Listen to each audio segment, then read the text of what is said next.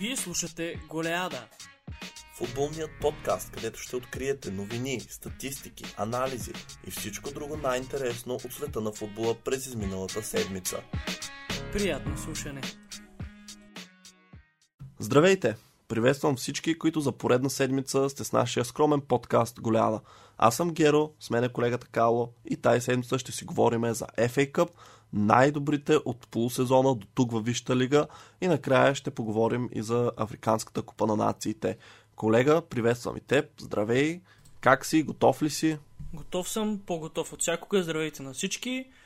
И предлагам, колега, да започваме с FA Cup, както ти каза. Имаше няколко изненади там и мисля, че реално ще започнем с една от тях, ако караме по хронологичен ред, а именно сблъсъка на Олд Трафорд между Манчестър Юнайтед и Мидълсбро, който а, така беше последния за червените дяволи в преварата, след като те отпаднаха безславно с Дуспи, наистина поредно разочарование.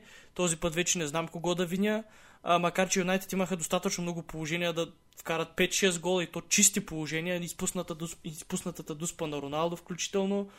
А, Санчо така се разписа, което е добра новина за феновете на Юнайтед, че той реално е в отбора и извършва някаква функция, защото така някои от тях се почесваха по главите, когато го видят в стартовете на историка, но а, сега с сагата около Гринвуд, която се разигра последната седмица, е нормално да го виждаме все повече и повече. А и вече Дони Ван Дебе го няма още един а, така нападателен футболист по-малко. А иначе за Мидълсбро играха смело, вкараха си а, ситуацията и просто явно на дуспите имаха по- повече спокойствие, когато по- се, по-не се страхуваш от крайния резултат, изглежда, че си по-спокоен. Дори изпълнението на Бамба беше такова едно, как да кажа, с така ярост. Не знам дали гледат дуспите, той просто хем супер Не, спокойно, как? хем супер спокойно, хем с всичка сила я изчита. Залъгва, стара лисица е той, буквално. Да, но после явно не му се тичаше да пръсна с отборниците си. Да, той беше дори твитнал, че е твърде стар за това. А, но за самия матч, какво мога ти добре го покри това, което аз мога да кажа. От гледна точка на Мидълсбро, нали, това е един страхотен резултат. Престиж да отидеш в театъра на мечтите и да вземеш такъв резултат. Не е лесно за който и да е отбор. Още повече Мидълсбро дори не са отбор от Висшата лига. За Ман Юнайтед, нали, на първо четене ще си кажем срам, как може да отпаднат, излагация. Обаче, ако го погледнем, нали, Може и да е за а, добро. в бъдеще. Да, може да е за добро, защото те колко, ако да кажем, потенциално бяха достигнали до финал, това значи, че си спестиха сега а, 3-4 мача още. Така че може да е, как се казва, blessing in disguise, да им помогне това в Висшата лига, където там нещата за тях също не са розови. Предполагам, че феновете им вече са преодоляли дори тази загуба. Наистина имаха страшно положение, както ти каза, не е да кажем, нали, са ги смазали Мидълсбро такова срамно, просто имат такива дни, в които като не влиза, не влиза. Следващия матч. Кидминстър Хариърс срещу Уест Хям. За малко да стане за малко. Да. Изключително студени Уест Хям, бих казал аз. Поизпо- Караха в 91-та минута и Поизпотиха 121-та се. минута. Да, и след мача Дейвид Мойс в а, така нещо подобно на съблекална по физическо с треньорите на Кидър Минстър пиеха по биричка. Имаше много смешна снимка изтече. Изглежда с добри чувства е приключила срещата. А, адмирации за Кидър Минстър, които са професионален отбор от една година. Това не трябва да го забравяме и виждаме нали, докъде достигат а, в тази надпревара. Наистина страхотен поход за тях. Жалко, че приключи така и толкова тежко с а, късна драма, но все пак Уест Хем е отбор с, а, как да кажа, с претенции. Такива мачове, даже би го нарекал разочарование подобен резултат. Е, сега чакат разочарование, след като нали, са продължили, няма проблеми. Някой път по-тегаво, отколкото очакваш, но да, много храбри Хариърс на собствения си стадион.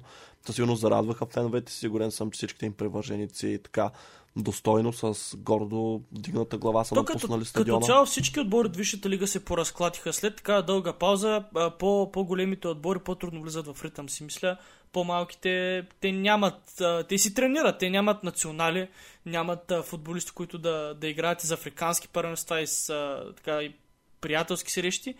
И явно са били по-подготвени чисто физически, докато виждаме, че абсолютно всеки от отборите в Англия, в Висшата лига, допусна гол, поне, поне по един гол.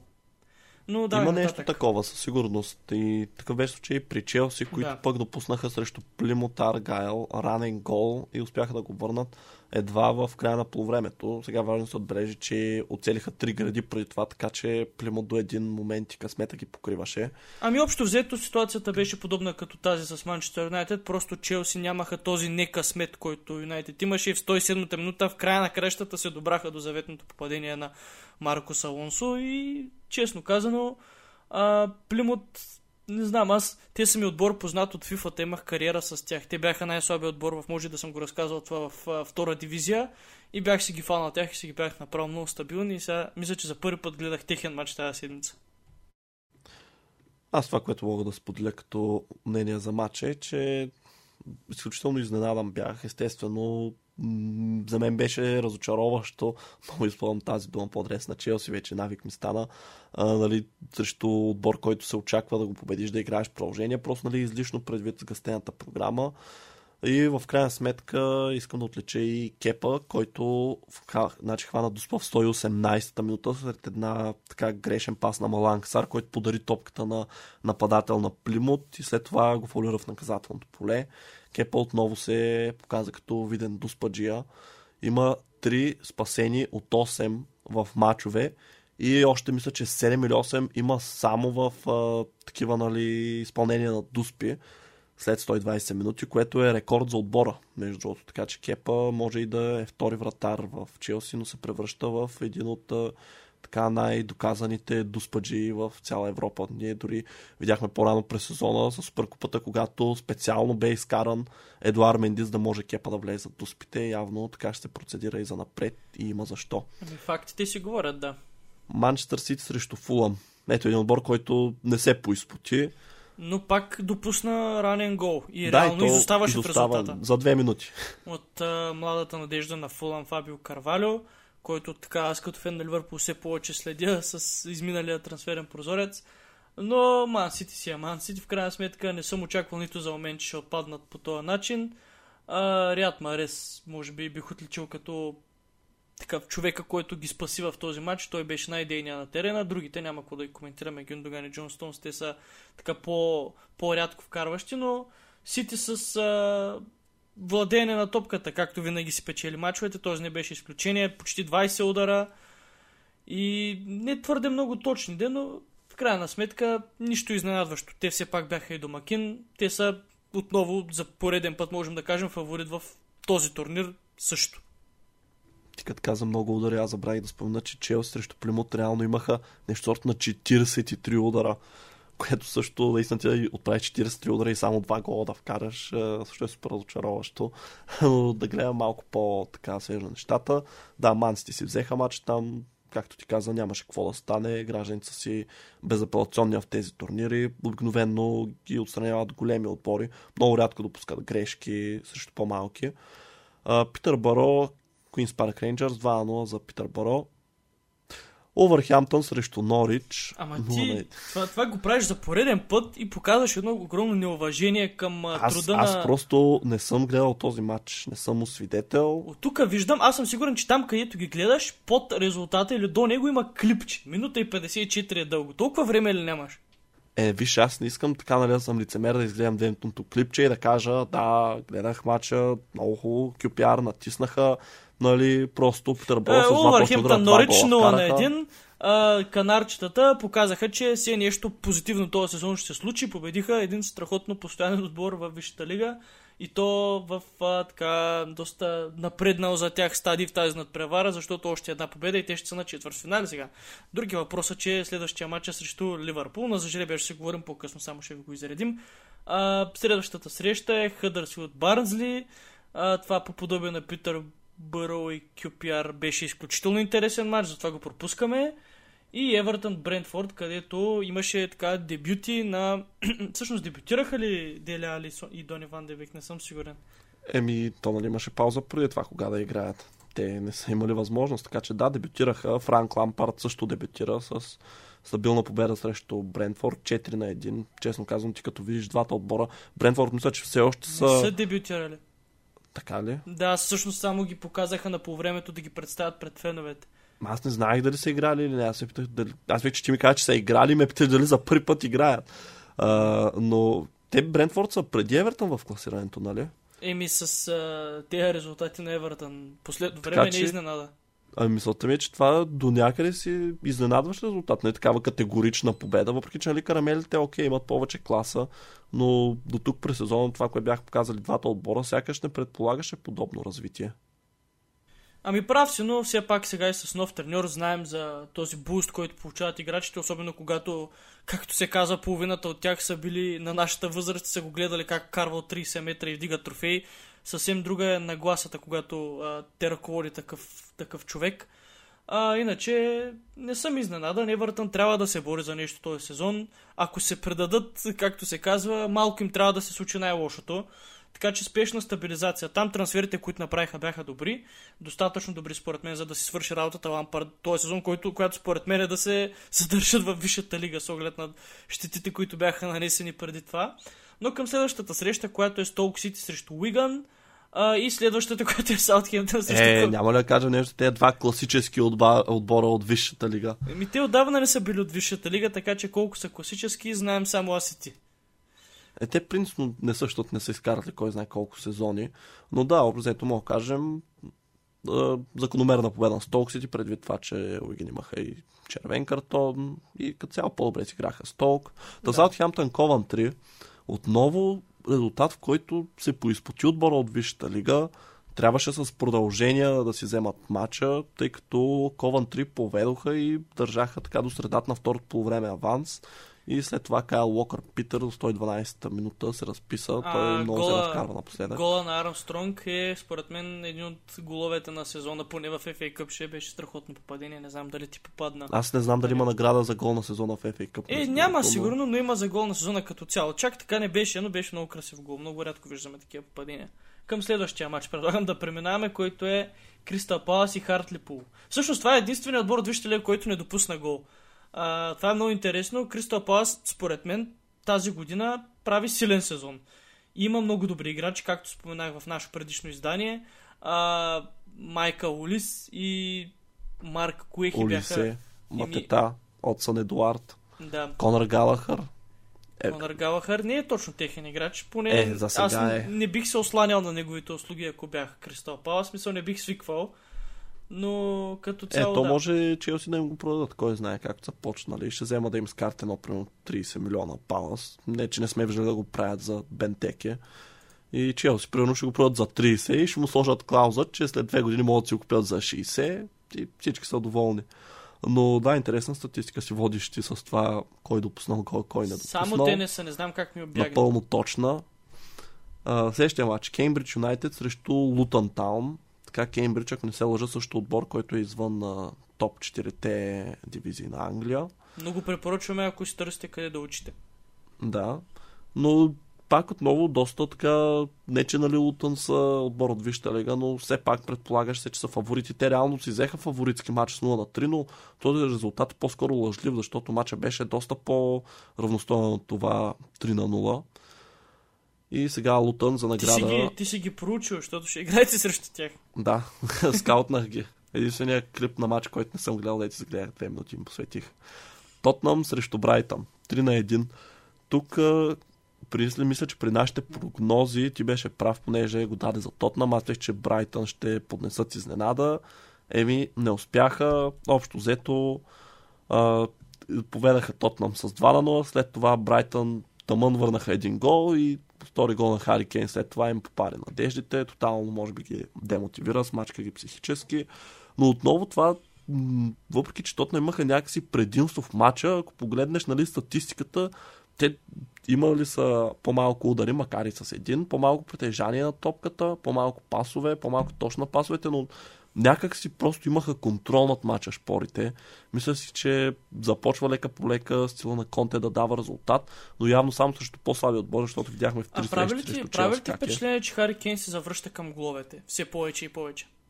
Ами да, лека по лека намира най-добрата си форма, но според мен това беше нормално, тъй като той е доказан голмайстор, който нали, нито е сменял лига, да кажем, нали, нито пък е имал някаква тежка контузия да го оправдаем по този начин. Според мен това си беше въпрос на време както ти казваш, може би сетил се, че не му е обещан трансфера, ако вкара 5 гола сезона и си я чакай да вкарам тук малко, че не все пак да може си тя се върнат за мен следващото лято. Идва твоя матч Ливърпул срещу Кардив 3 на 1. Тук оставям си сцената ти да поемеш. Ами да, на драго сърце ще го направя. Много трудно първо по време. А, Кардив играха срещу Ливърпул точно както се прави срещу такъв отбор. А, едно комплектоване в защита. Как да го кажа? А, те излязаха с схема 4-4-2 и 4-4 бяха в наказателното поле, две беше на дъгата.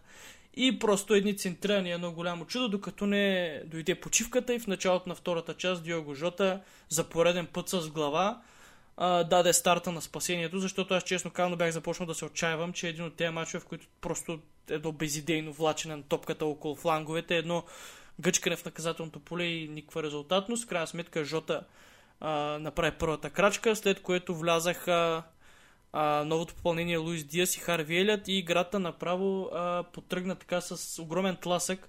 Луис Диас а, дори записа асистенция, направи нещо подобно на Бербаспин, който сме виждали, така асистира на Такуми Минамино, който също нямаше особено силно представяне, но честно казано този сезон той вкара повече главе от а, Ориги и Фермино взети заедно, така че според мен резултатите му не са лоши. 7 гола до този етап има във всички турнири.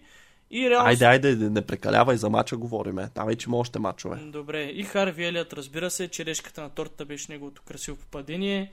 Такава радост ме обзе. Наистина, все едно гледам сина ми да вкарва гол. Просто наистина заслужаваше го след това, което му се случи. Огромно бъдеще виждам пред него. Стига да е здрав, стига да работи. И Юрген Клоп да му така гласува доверие. Го виждам като едва ли не, може би заместника на Салах следващите години. И след тази тирада, Нотингам Форест срещу Лестър. 4 на 1. Втори скалп на сериозен отбор взимат Нотингам, след като отстраниха Арсенал в предния кръг. И то не просто да отстранят Лестър, ами с 4 на 1. Сега Лестър този сезон не са най-убедително представящия се отбор, далеч от това, далеч от това постоянство, което имаха през последните години. Обаче, дали, това не е да кажем с 1 на 0, загубили 2 на 1 нещо, това е 4 на 1 като си има предвид с каква класа разполага отбора, Аз много също се обърка в този матч. Форест, само държа да отбележа. Много са ми готини. Те имат наистина страхотна футболна история. Отбор, който най-много заслужава от чемпионшип да е във Висшата лига и винаги малко не му стига. Поредна изненада поднесаха след като елиминираха и Арсенал. Това за Лестър е поредното объркване, след като ти ме питаш какво се обърка. А, честно да ти кажа, вече нямам отговор на този въпрос. Мисля, че просто на, на някои от играчите не им се играе в този отбор. Или са искали преждевременен трансфер. въпроса Брендан до кога? Ми, докато примерно не завършат нещо от сорта на 12-13.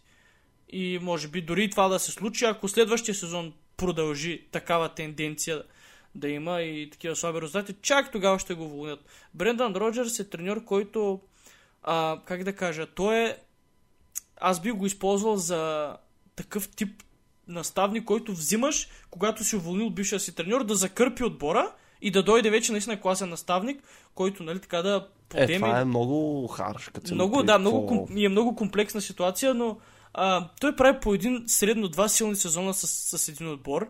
Да, хваща отбор, който е почти, а, как да кажа, в... А, небити... в небитието, да, в много, в много трудна ситуация.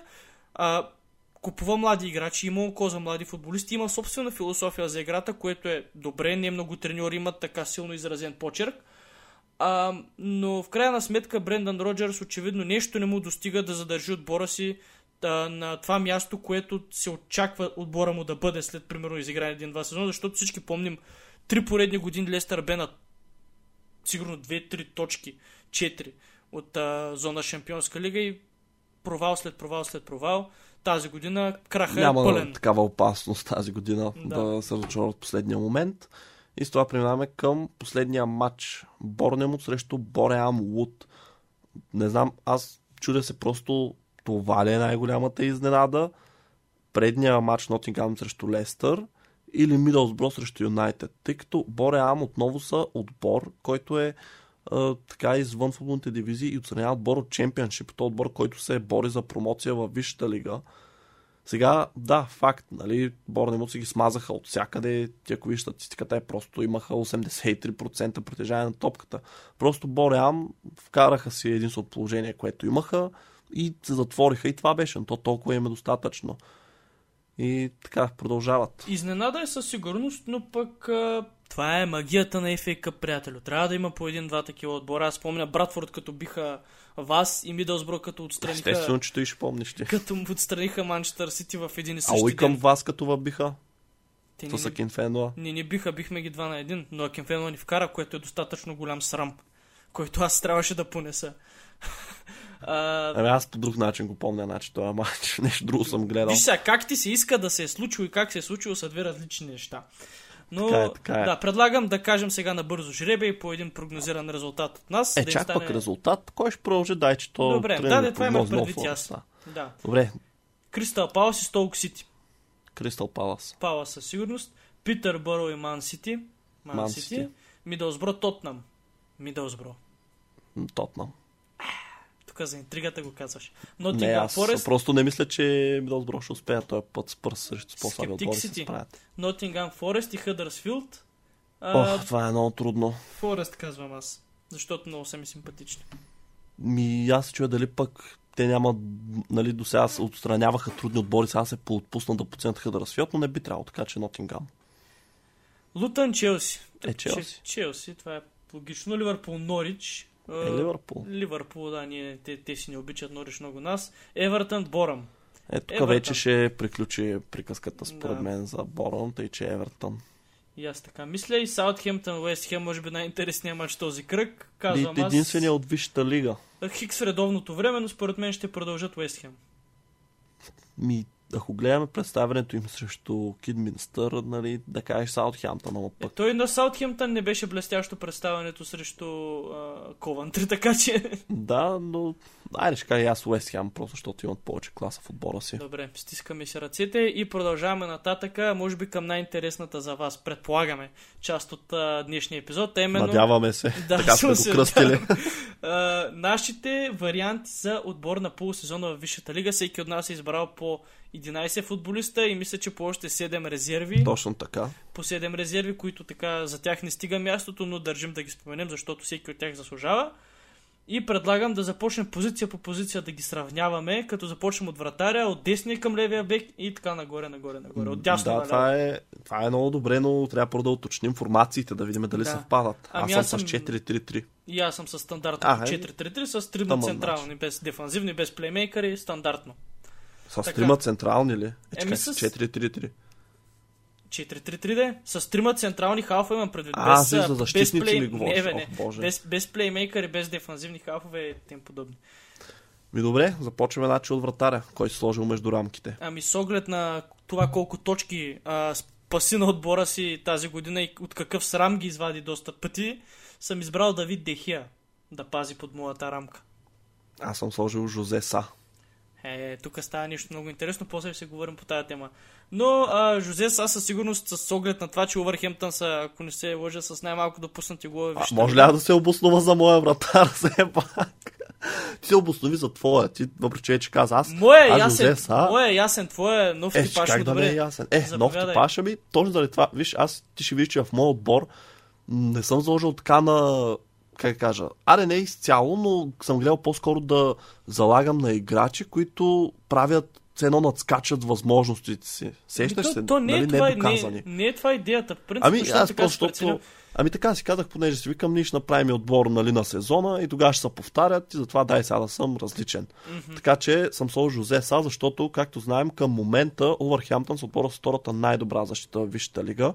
Жозе Са, ако, значи, ако не се лъжа, може вече се е променило, но последно като гледах беше най-високо оценения вратар в Висшата лига и просто нали, като видях това си казах, о, няма кой да е. Тъй като нали, не очакваш Увърхемптън да са отбора с втората в Висшата лига, нали, нямаше как да не сложат техни представители нали, под рамката или в защита. Общо това ми е обосновката. Давай защитниците. Защитниците Десен Бек съм избрал водещият асистент Давай в всичките, лига. всичките направо ги подкарай Добре, и десен бек, защо. десен бек Трент Александър Арнолд, двойка централни Румен Сейс и Антонио Рюдигер и ляв бек Жуал Кансело. Сега бековете просто съм ги избрал, защото името, името им е равно на асистенции. А, те са изключително дейни в а, тази своя роля. Отделно, че и двамата имат завидни качества в защита и може би двамата най-добри, най-добри десни бекове в Висшата лига, ако не и в света. Сега сложил съм канцел на левия бек, просто защото тази година той играе там.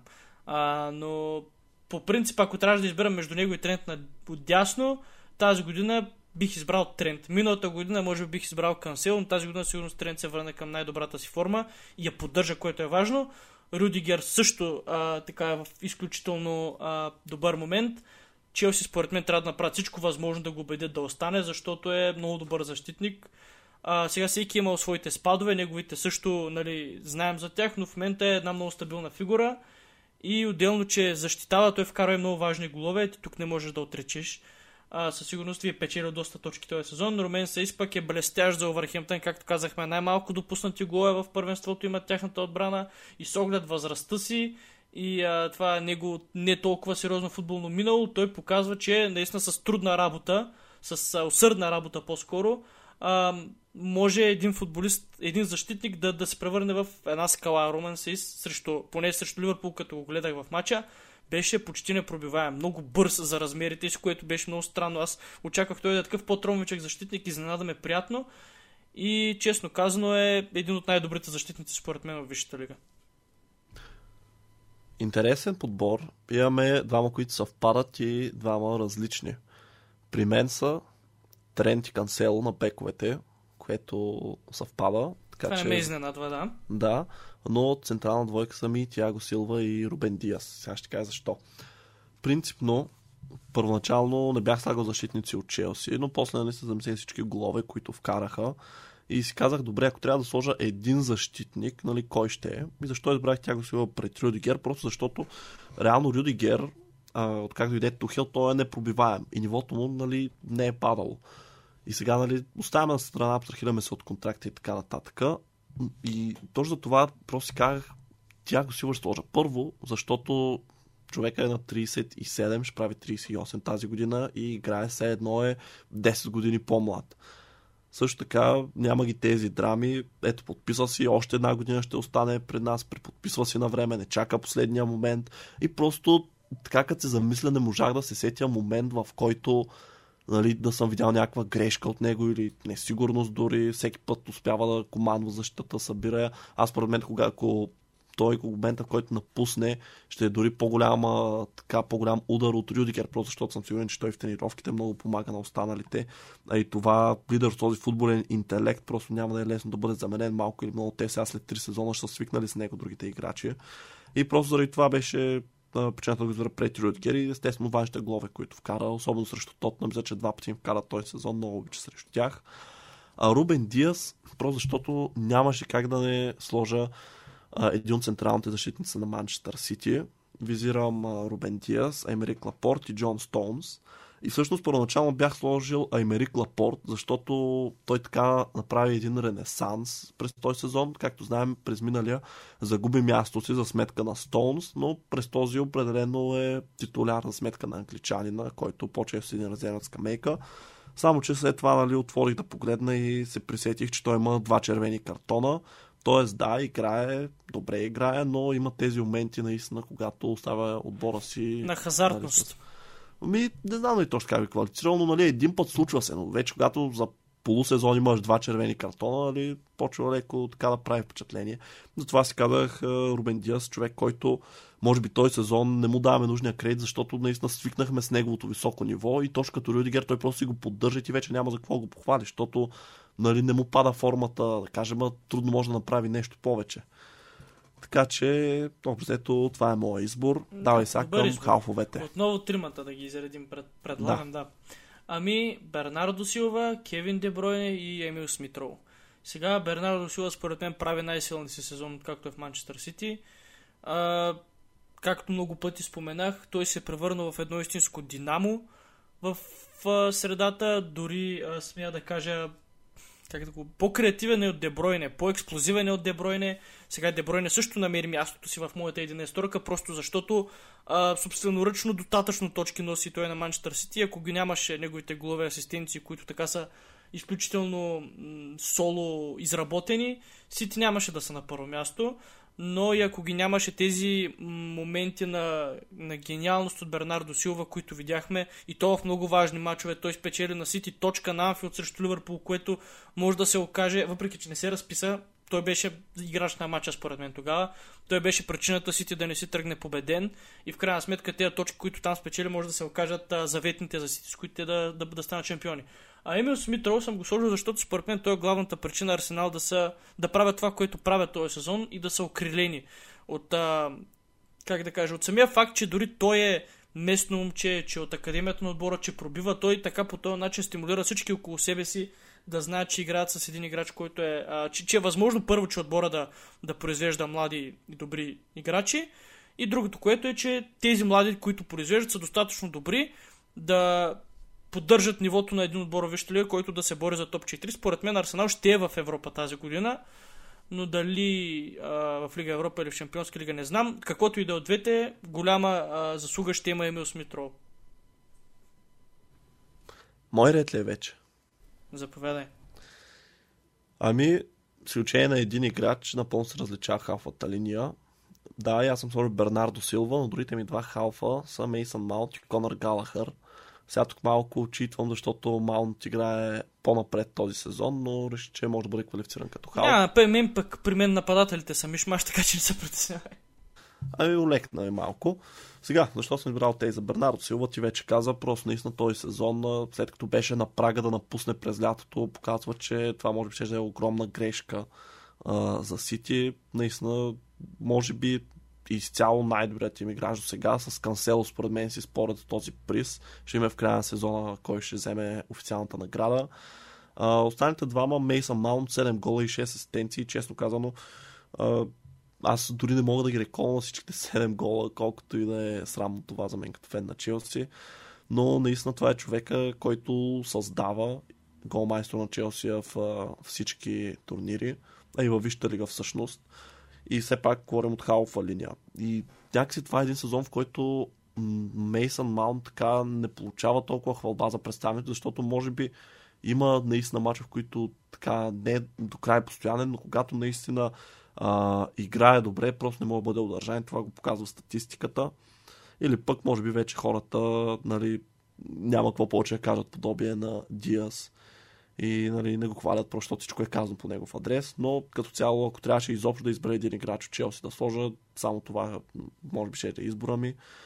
И Конор Галахър, за него наистина не знам дали има нужда да се обосновавам, защото всички знаем а, какъв сезон прави и отново влиза този факт, който как съм използвал. Не, не съм пристрастен, защото аз си казах, че съм използвал този а, нали, подход на това гледам кой прави първо а, сезон, който е неочаквано добър за неговите стандарти и второ гледам значението му за отбора.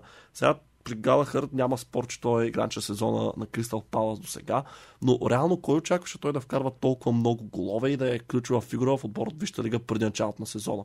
Като си има преди, че през миналата, през миналата година игра за Уест Бромидж във Вища лига, които нали, изпаднаха в крайна сметка.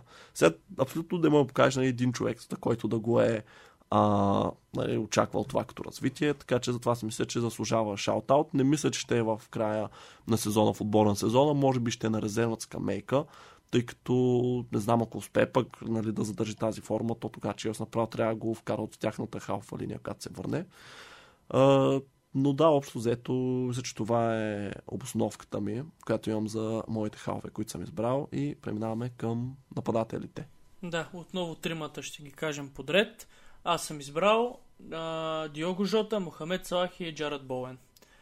А, за Салах и Жота не мисля, че кой знае колко има да се обосновам защо съм ги избрал. Двамата най-резултатни футболисти в Висшата лига. Не са ме разочаровали тази година в почти един матч. В всяка среща или един я вкарва или другия. Много се радвам, че Диого Жота успява да, така, да поддържа темпото на футболист като Мохамед Салах, който просто знае къде е вратата с затворени очи. А Жота, честно казано, очаквах да е играч, какъвто сега е Минамино. Да го купим и да влиза чат-пад, да вкара някой друг гол, повече за купите, но честно казано най-приятната изненада, която е имал в Ливърпул последните години и според мен заслужено съм си го поставил в отбора си. Салах ясно, той е голмайстор, до момента най-вероятно ще бъде в края на сезона. А, Джарод Боен в интерес на истината е име, на което бих искал да обърна повече внимание и ми се иска медиите да му обръщат повече внимание или пък по-скоро не, защото така цената много ще се надуе. Не, че сега е, а, не, че сега е малка, но той е един от, ако не се лъжа, най-резултатния англичанин а, от началото на 2021 до момента а, с общ брой голови асистенции, също и най-развита, най-бързо развита скорост, най-бърз футболист за определени километри, не съм сигурен колко, той е сезон във Висшата лига, така че той показва още едно качество, в което може да бъде над всички. А, не е първа младост, не е млад талант, но е в една много добра футболна възраст, в която ако попадне в добър отбор с правилен тренер, може да стане наистина много-много класен футболист. Той сега има заложбите, но ако ги развие, наистина може да се превърне в един от най-добрите в първенството. И също така, нека не забравяме, че Уест също правят много добър сезон. А, казах го и за Арсенал, казвам го и за Уест Тази година, че и за миналата им година за успехите, той е отговорен предимно.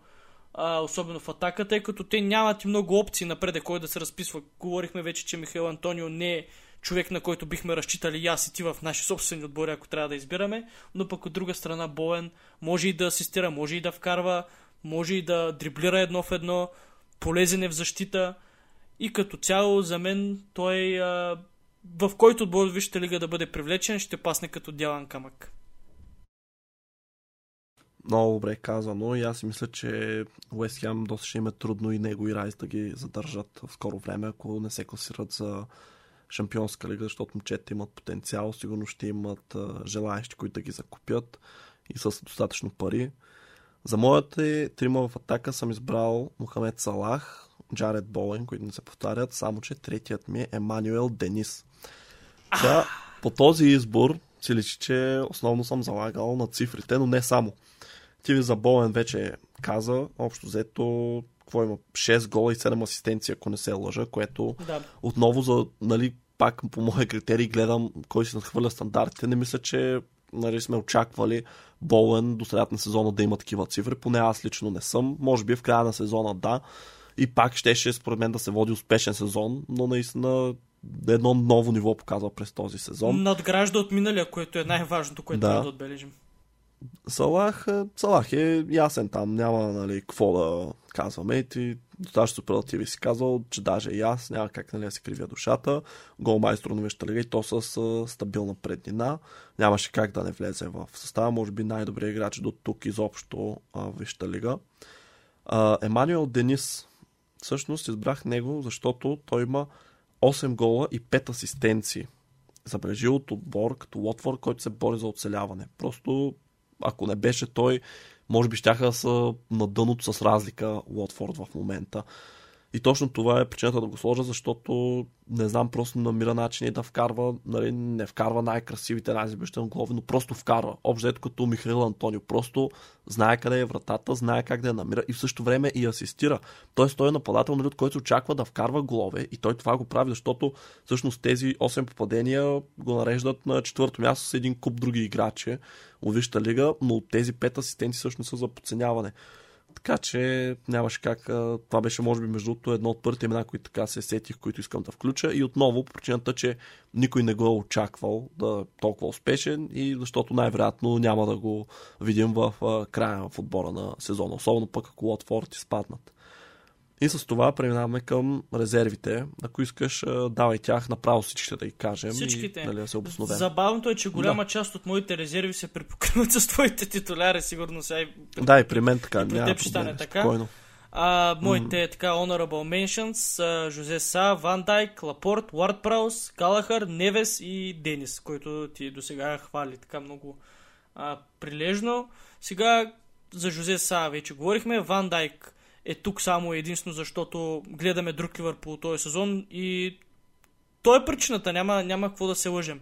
Миналата година гледахме един объркан дефанзивно Ливърпул, особено с тяхната изнесена защита в центъра на терена. Ван Дайк тази година просто прави разликата и не допускаме голове от всеки отбор.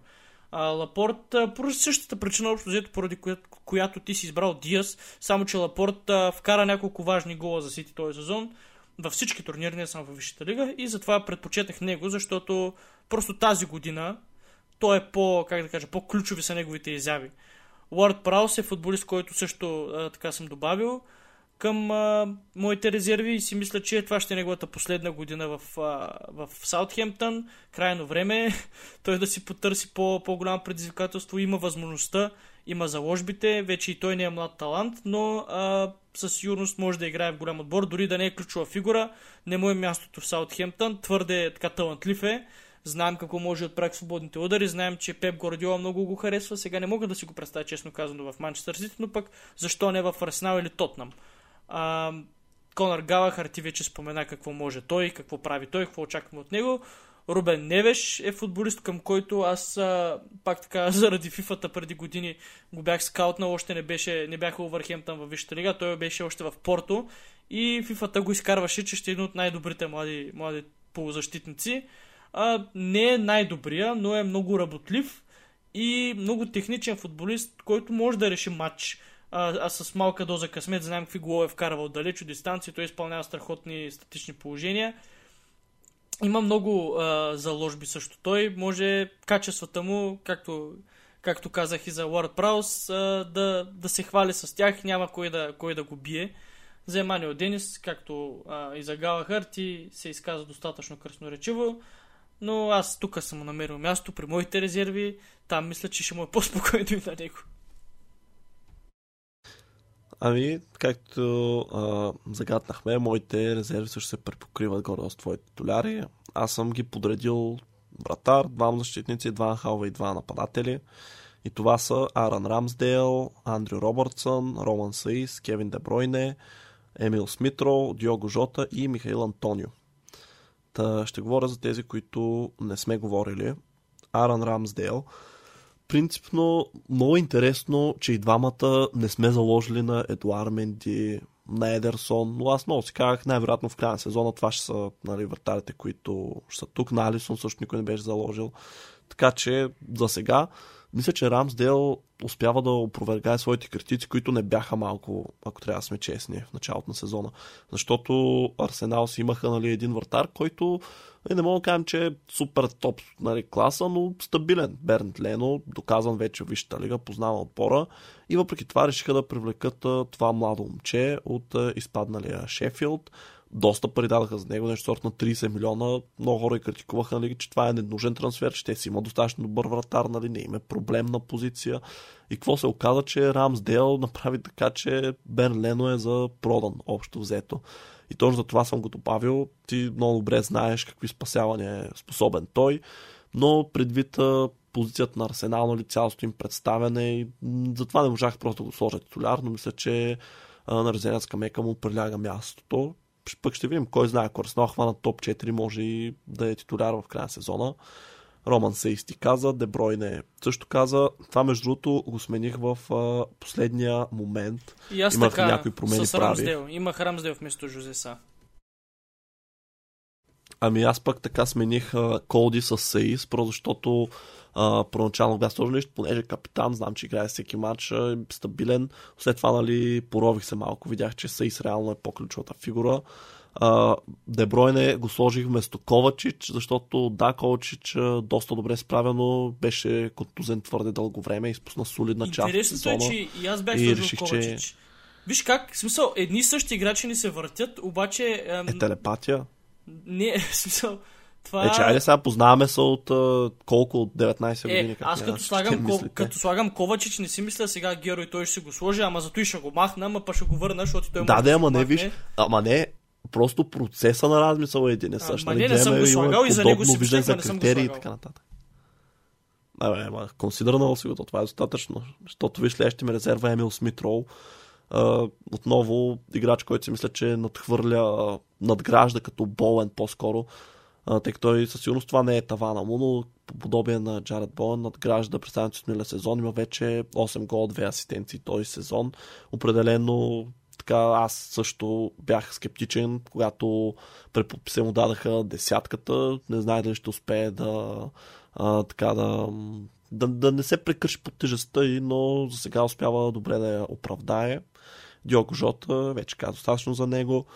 и Михаил Антонио, защото ние с тебе постоянно, общо всеки епизод го храним как нали, два месеца игра и след това спря. Такива да, факт, ние. това е така. Да, само че ако погледнем другите факти са, че има 8 гола и 6 асистенции за първия полусезон. Това са нали, 14 приноси за гол и нямаше как просто да не го добавя в крайна сметка и други имена ми се въртяха, но общо толкова сега не го сложа, няма кога да го сложа и отново влезе този критерий, нали, да сложа играчи, които наистина са имали така голямо въздействие а, върху резултатите на отборите и позиционирането до тук, макар че най-вероятно няма да паднат нали, в края на сезона.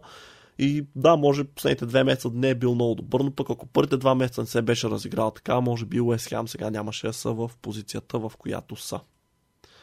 И мисля, че с това приключваме нашите отбори на сезона до сега. Може да ни кажете спокойно под поста, вие ще кажете, ще видите по-скоро къде сме го написали, какво мислите, съгласни ли сте, не сте ли съгласни, кого бихте сложили и общо това е.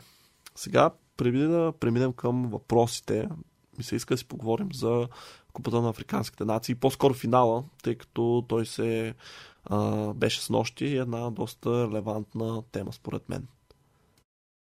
Ами, за мен беше доста трудно да, да го наблюдавам и да си избера а, реално предпочитан края на, края на развой.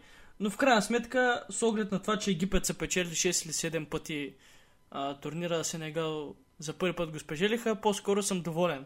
Сега много ме държи накрая а, въпросната ситуация с утешаването на Мохамед Салах, но и ме зарадва. Сега в крайна сметка, колкото и да съм фен на Ливърпул, не мога да си кривя душата. По-ми се искаше Мане да спечеля, защото той остава някакси последните години по-на заден план, а заслужава да има успехи зад гърба си не по-малко от Мохамед Салах. Мохамед Салах обира индивидуалните отличия, играч на сезона, златни обувки, това, това. Съдьо Мане просто, а, как да кажа, по-странична фигура остана. Особено последните две години, където той едва вкара по 10 гола за сезон. Тази година очаквам да вкара малко повече от това. Те в момента са 8. Но аз лично не очаквах такъв да е финала. Не очаквах Египет изобщо да стигнат до финал. А Сенегал за мен бяха фаворит заедно с, а, може би, а, Гвинея или а, Кот Дивуар. Очаквах Сенегал, примерно Кот Дивуар да е финала. Гвинея са били фаворит. Еми да, имат а, Че на е Бикета, в Гвинея? имат Замбо Ангиса и още някой, който, който, който забравям. Е, честно, като, като погледнеш играчите на повечето отбори, няма да, да разпознаеш особено много имена. Не е като едно време. Е, кажи Нигерия, Камерун, Гана. Ниге... Но от Нигерия никой не знам, освен на, на Наполи нападателя Ушимен. А, не се сещаш просто. Може, не знам. Имат. А, А, да, де, та самия матч. Еми нищо, самия матч беше, Добре, айде, аз беше, продължа, беше скучничък, малко като разоран двор беше и защитата е на един и на другия отбор. В крайна сметка някак си не си вкараха. Дори имаше изпусната доспа от Съдио Мане, а, чисти положения изпуснати от Египет, страхотни вратарски изяви на, на вратаря на Египет. Не мога да им запомня имената и ми е неудобно да ги произнасям, честно казано. Но в крайна сметка Сенегал просто показаха, че имат по-класни изпълнители на доспи. Ами то това не знам дали е така, защото той има не изпусна една дуспа в началото на матча, там дет нали Салах му пошепна на къде да се метне на вратаря. Естествено това в кръга на шегата, дори да му е казал нещо, нали, той сега преценява дали да го слуша, ама не си преценява дали ще бия там.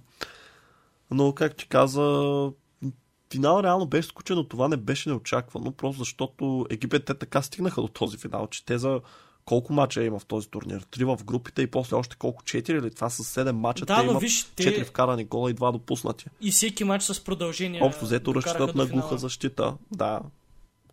Така че мислимо сега Салах, като се върне изморен по 120 минути, дето разцъква колко четири Ами той- за 10 дни. Той в интересната днес е написал съобщение до отбора, че утре сутринта е на тренировка. Иска да играе срещу Лестър в в четвъртък. Което за мен е глупаво. Той какво иска и какво трябва е други неща. Те ще му кажат Да. дали може да играе. 100% То е няма ясно да всеки футболист иска да играе всяка една минута. Но, всъщност, така че от тази гледна точка не беше за мен изненада, че финал така се разви. може би ако Сенегал бяха успели да вкарат тази ранна дуспа, тогава щяхме да гледаме друг финал, в който нали, Египет са принудени да атакуват. Другия въпрос дали щяха да успеят. Но като говорим за дуспите, тук много важно да отбележа едно нещо, което няма как нали, да не си го забелявам. Мисля, че всеки му прави впечатление, че големите звезди на отбора винаги бият петата дуспа. И това е по-скоро кажеш, че, че не е добра его, нали, желанието им да решат мача. Ми, реално не, защото когато си най-добрият изпълнител е по-добре да си сигурен, че биеш дуспа, не нали да се надяваш, че другите ще вкарат и да чакаш пети, нали, да обереш цялата слава. Според мен тези неща, кой кога ще бие дуспа, точно гери... това направи, получи му се. Ама той Салак ще да бие последната дуспа за Египет, ама не хва наред. Имаше, да, именно. именно. Ами, ако една виж, такава ситуация... Ако, ами ако беше бил... Вместо друг футболист на Египет ли? По-рано. Еми, да, вероятно най-вероятно ще да е друг да, развой. Да, ако Салах реално беше бил, можеше да вкара и може би щяха да, именно. Така че Една мен по-малко пропусната нали, да се, да. целиш да се окъпеш в слава. Ами, да, затова това го правеше... точка, че просто не смятам, че си заслужава. Това го правеше Роналдо, си спомням. И а, 2012 година на един Ама те всички го правят. Ама слушай, слушай, това е много интересно. А, Португалия срещу Испания, полуфинал на Европе... не, четвърт финал на Европейско. Мисля, че беше Дуспи и Роналдо се готви да бие последната Дуспа. Да, обаче този преди него мисля, че Бруно Алвеш беше пропусна и той така и не би Дуспа. И от тогава нататък Роналдо винаги бие Дуспите за Реал Мадрид или първи или втори. Сега за Манчестър Юнайтед също. Така че някои играчи взимат пулка. Някои не обаче. И ще видим, нали, за Салах и за Мане как ще е. По-скоро за Салах. Ами, да, но виж, Роналдо Роналдо просто, той какво повече може да се окъпе в слава? Нито нали, ще стане по-известен, нито ще даде един гол по дори не се борят тези голове нали, към статистиката. А, той може би просто няма какво да вземе, докато нали, Мане и Салах, да и те имат нали, доста отличия, но още не са се наяли, деца вика. Реално всички го правят. В смисъл Лазар в Челси, като беше също, това е най-добрият ни изпълнител, нито реалният Дуспаджия, но Дуспи пети бие. Освен ако, може би, не се промени в последния момент, примерно, задължително трябва да се вкара примерно четвъртата Дуспа, да кажем, става тогава, нали, да отиде. Така че да, това е практиката. Иначе цялостно турнира Египет за малко направят като Гърция на европейското 2004 може помниш да как печелят, бият Португалия на финала, обжето същата тактика, но истината е, че не мога да ги обвиним, защото, а, както ти казах, когато сравним двата състава, просто Сенегал са тежък фаворит изобщо в турнира. Не разполагат с нужните кадри Египет, за да играят да. по друг начин и така сметка, нали, целта оправдава средствата. Иначе Сенегал, само да кажа, че а, за мен е много шокиращо, това им е първа титла, тъй като аз вчера научих, тъй като те и преди са имали доста добри играчи. Дембаба, Паписи се преди имаха. Нали, не е къде да не са имали. Реално ми напомнят на Код Дивуар, които е така дълги години им бягаше този турнир, това тяхно златно поколение. Знаеш, тогава, когато а, играеха Другба, Калу, Дидие Зокора, братята Коло и Яя Торе, Емануел Ебуе, който игра дълги години в Арсенал. Нали, отново имаха така много добър състав. Аре, копа. И се им избягваш този турнир и те даже... Остай го това, но мисълта ми беше, че тогава те също е така се големи фаворити и примерно губят на финал или на полуфинал, нещо е такова. И те даже почнаха, имаше е нещо като извънреден турнир, сещаме една година, го направиха не през една ми на следваща, бе направо положението, че ще се едно само и само да вземат трофея, го правят. И в момента може да се направи аналог с Сенегал, тъй като те имат супер стабилен став. Ето имат Менди на вратата, Мане в атака, в централната линия имат а, Идриса Гай, който играе за ПСЖ, имат Балде Кейта, нали, той игра, но го смениха. Диалой, той също в ПСЖ, още един халф имаха, който не мога да сетя също а, в Вища лига играе. Нампалис Менди дали не беше. Да, точно той, не го бъркам с Ндиди, който е нигериец. Но да, мисълта ми е, че просто Сенегал в момента наистина сякаш доминират африканската сцена с талантите си. Да, и, и достатъчно с това за... преминаваме към последния сегмент на нашия подкаст. И това са вашите въпроси. Тази седмица получихме много. Достатъчно за африканско панациите. Да. А, получихме много ваши въпроси тази седмица. И а, за съжаление, повечето от тях ще бъдат включени другата седмица в друго наше специално издание, за което още няма да ви издаваме. А, тази седмица сме избрали двата, може би, най-актуални. Те не са, честно казано. Просто защото сега като гледам нямаме много време. Да. И честно казано, те не са много футболно свързани, но пък наистина са актуални. А, един въпрос идва от Ванката Попов и той пита какво ще се случи според вас с Гринвуд и другия идва от Максим Георгиев и той пита възможно ли е цялата ситуация с Гринвуд да е измислена от приятелката му, за да се вземат пари. Давай ти първо. Ами, първия въпрос, какво ще случи с него, вече виждаме какво се случва. Той е под домашен арест. Не го задържаха в килия в районното, тъй като явно ще има, ще мине известно време, докато стигне до съд. И днес всъщност официално вече Nike така го махнаха от ростера си с атлети. Тоест вече няма да представя бранда. Общо взето от зле на по-зле тръгват нещата. Така че нищо добро не го чака, но аз като гледам не знам какво трябва да случи наистина за да го уневинят, тъй като доста солидни нещо доказателствата, като нищо може и да се озове в затвора. Няма да е първият футболист, който ме видя да изяжава присъда. Трой Дини, между другото, не знам дали знаеш, е бив затворник. Да. Роналдини беше влязъл наскоро за фалшифициран на паспорт, нали, оттам друго. Адам Джонсън, знаем защо е бил там, който не знае, нека да провери, не искам да покриваме такива теми в подкаста. Така че не е за първи път, в който виждаме такова нещо. Другият въпрос, дали е за пари, да, напълно възможно е, защото и това, тези футболисти, не е само, не е те само насилието. Много пари. Дори... Да, в смисъл, освен, освен нали, той най-вероятно наистина е имал насилие, но цялата умисъл нещата да станат публични и да се стигне до тук, докъде се стига, най-вероятно са пари, което не значи, че Гринвуд не е виновен и че не е, а, и че не е правил неща, които не са окей. Okay. Не, виж, аз не мисля, че нали, те са станали публични, защото се търсят пари. В смисъл, а, по-скоро изобщо, ако става въпрос за пари, тогава изключваме тази възможност, нали, че нещата са толкова тежки, колкото са всъщност. Тогава по-скоро те ще са изопачени, общо взето. А, но всъщност, защо мисля, че може за пари нещата? Чисто и просто, защото те днешните футболисти просто са милионери. Дори един Мейсън Гринут, който не е ключова фигура в Юнайтед. Сега не знам, нали, не му броя заплата, но съм сигурен, че по-малко от 100 000 не прибира. Така че, когато наистина имаш досек с такъв футболист, дори ти като, било като приятел, нали, естествено ти искаш да си около такива хора, нали, които са заможни, защото по някакъв начин на теб това също ти издига статуса. Пък може и някой нали, полезен навик да забършиш. Но в случая, представи следната ситуация. Да кажем, нали, нещата вървят супер, обаче той се разделя с момичето. И общо взето тя решава, че ще извлече максимум от него, нали, ще го осъди за нещо, примерно. Я не искам да давам конкретни пример, понеже са неприятни темите. И нали, това е единствено с цел се изкарат някакви пари. Така че да, може да е за пари, но в този случай наистина ми сякаш има твърде много доказателства, които изобщо не са в полза на Greenwood и според мен случай ще е по-скоро на едно момиче, което а, така много смело успява да, да излезе напред, тъй като бъди сигурен тя ще получи много хейт и вече е получила от фенове на Манчестър. Освен за спортни журналисти, ставаме и за разследващи журналисти. И това е страхотен да. пример в момента, да. Но предлагам стига толкова по тази тема, защото наистина мен лично ми е неприятно да говорим за такива неща. Това не е хубавата страна на футбола и не ми се искаше по този начин да приключим епизода, но следващата седмица очаквайте, дай Боже всичко да е наред, нещо ново, интересно. Знаем, че обичате подобни неща. Ако всичко се получи окей, okay, ще сме много доволни да ви предоставим съдържанието, което сме ви намислили. Тъй иначе за днес това беше. А, аз бях Каос, мен беше Геро. Последвайте голяда навсякъде, където се сещате. Най-вече в Instagram, там сме, там сме най-активни, там най-може да следите а, нашата работа и какво сме подготвили. И ще се видим друга седмица. Чао от мен, колега, сбогувай се и ти.